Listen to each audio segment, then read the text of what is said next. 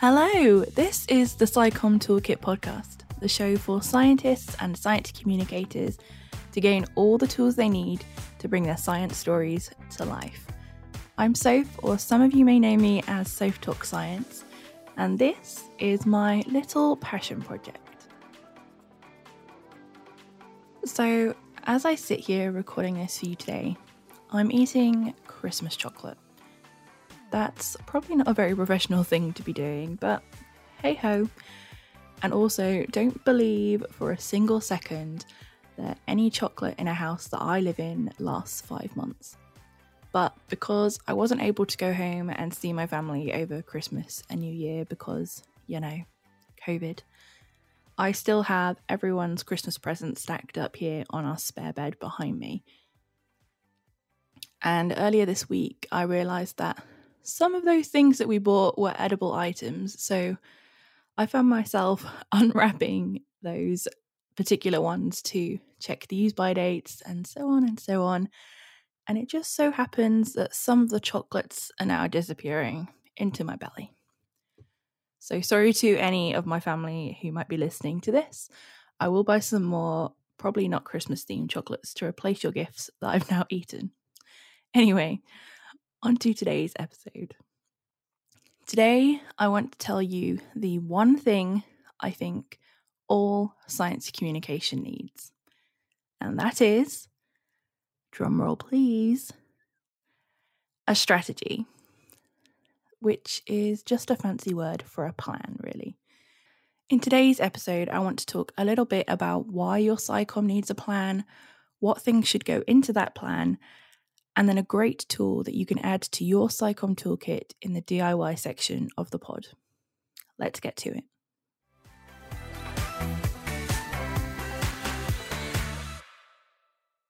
Okay, okay, I realise that me saying to have a plan or a strategy seems really obvious. I totally get that. But you'll be surprised the amount of times communicators or researchers just post to social media or just publish a new article. There might be various reasons why things might be done a little bit more on the fly, but ultimately, it is not going to help your SciComm have as much impact as you possibly could. Having project plans and strategies, I found, are far more common for public engagement style events and science outreach type events because, well, you can't just create a science festival out of nothing. Those bigger events need planning, especially if there are multiple people involved.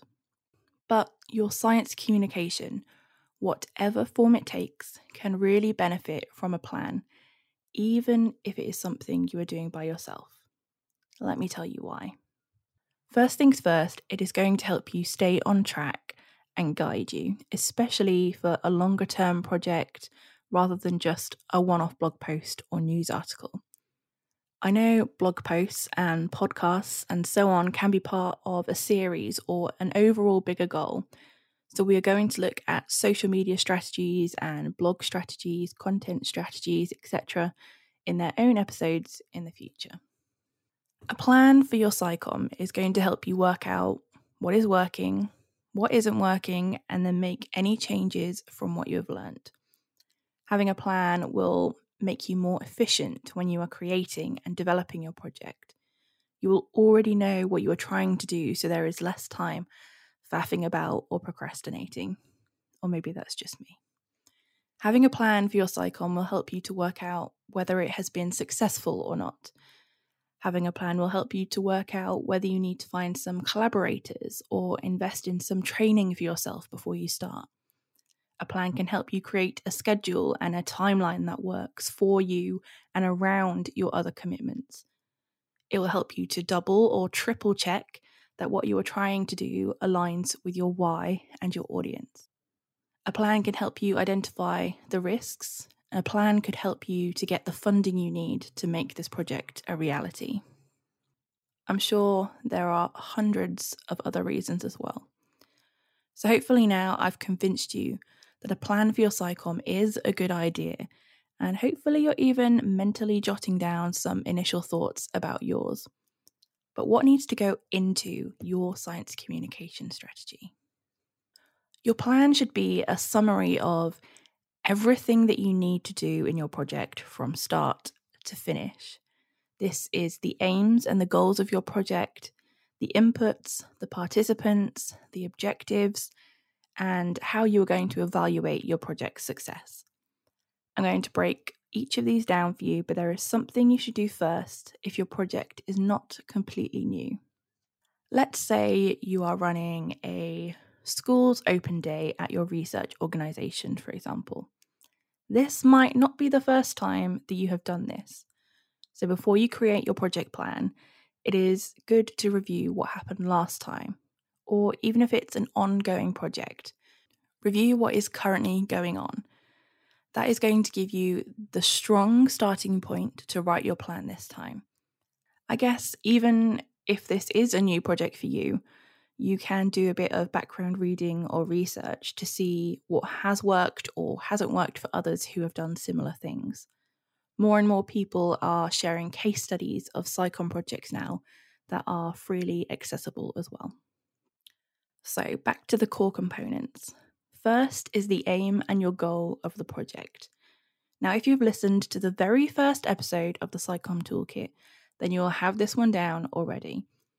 If you haven't, I recommend going and listening to that episode after this one, and it will help you to work out why you want to do your SciComm project at all. This is the big overarching goal of the project, the purpose of why you are doing it, if you will. The next key component of your strategy is the inputs. This could be a whole range of things depending on your project. So let me give you a few examples. It could be your time and money. It might be the time of researchers or volunteers that you would like to get involved. It could be a strategy you have to follow. If you're hosting a bigger event, it could be all the individual activities and games that will be at your science event. If it is a blog, a YouTube channel, or a podcast, it might be all the equipment and software you need. The inputs are basically anything you'll need to put into the project to try and get out of it what you are trying to achieve. The next component is participants. If it is a project you're doing by yourself, then this will be a quick column for you to fill in. It will be you and your audience, that audience that you know inside out after listening to episode two. If your project is a little bigger, then you will need to list out all your collaborators and stakeholders or the different audiences you are trying to reach. It might include politicians if you are doing a science policy project. It might be the guests for your podcast or radio show, or your film crew if you are out making a documentary. This is everyone that will contribute to this project in some way or another. And now we come on to the objectives. Now, you might be thinking, why do we need objectives when we have a goal?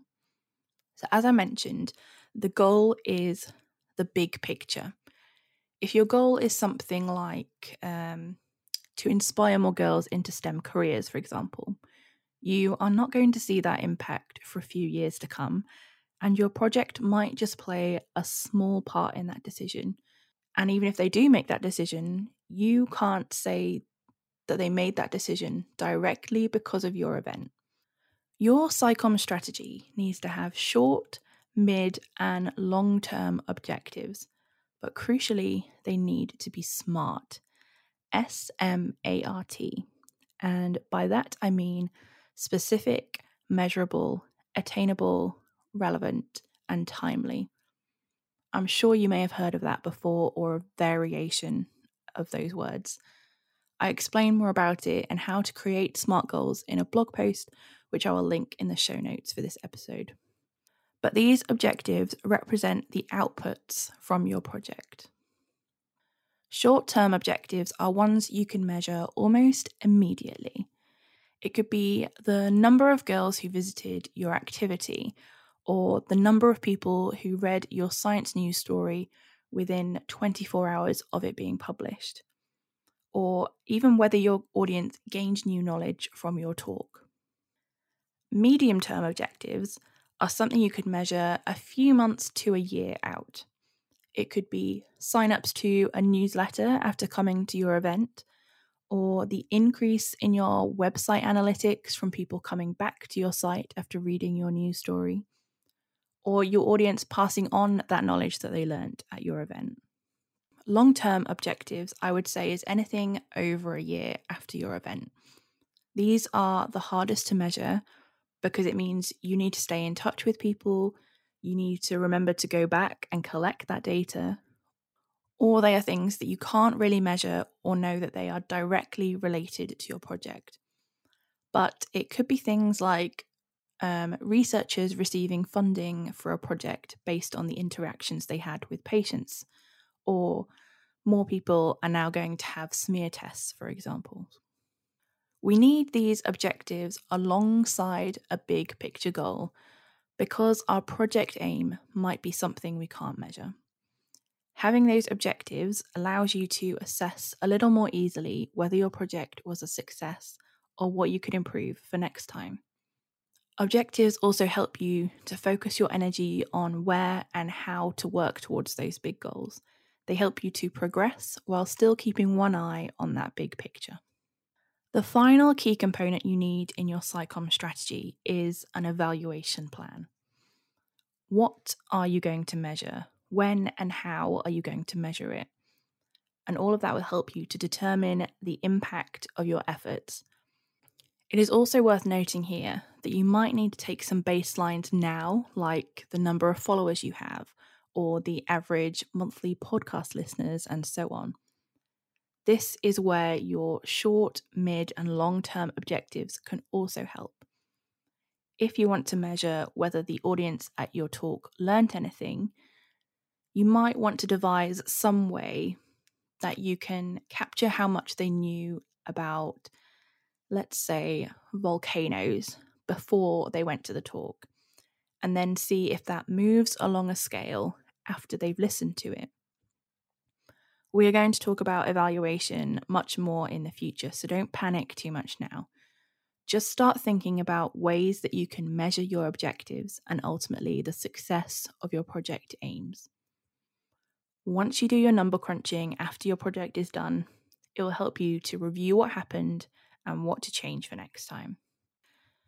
So, to briefly recap, your science communication project needs a strategy or a plan and in that plan, you need to know your aim, the inputs, the people involved, the objectives, and an evaluation plan.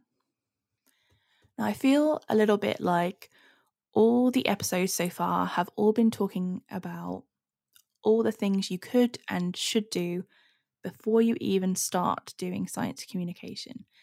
And I'm sure you are sat there waiting to get your teeth stuck into a bit of a meatier topic like growing Instagram followers or how to write a science news story. I promise that will all come in good time. But to do science communication well, you need to invest time into planning. Not even the planning of content for your videos, the activities for your festivals, the actual putting words on paper to turn into your popular science book, and so on, but the planning of your project as a whole. Allowing yourself that time before you even start is going to set you up so well for SciComm success.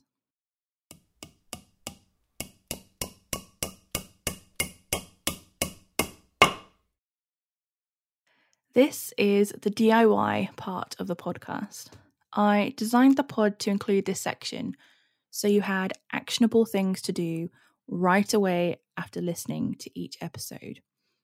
Because I don't know about you, but I am super guilty of consuming all the blogs and the videos and books and courses with all the tips and advice that I'm looking for.